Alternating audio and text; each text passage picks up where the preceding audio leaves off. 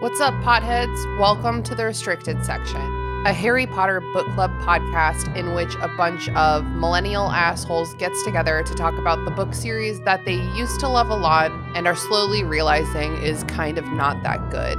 Join us every Wednesday as we pick apart the Harry Potter books chapter by chapter to talk about the stuff that we loved and still love, along with the stuff that we used to not really notice, and now that we're grown-ups, we're like, yikes, that's extremely sexist, uh, or racist, or small-minded, or impractical, or grooming, or sometimes just really bad writing.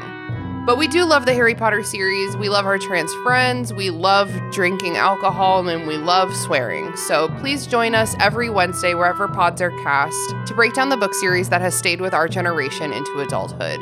We're currently covering Order of the Phoenix, so please come be our friend because that book is so long and so depressing. We really need some support.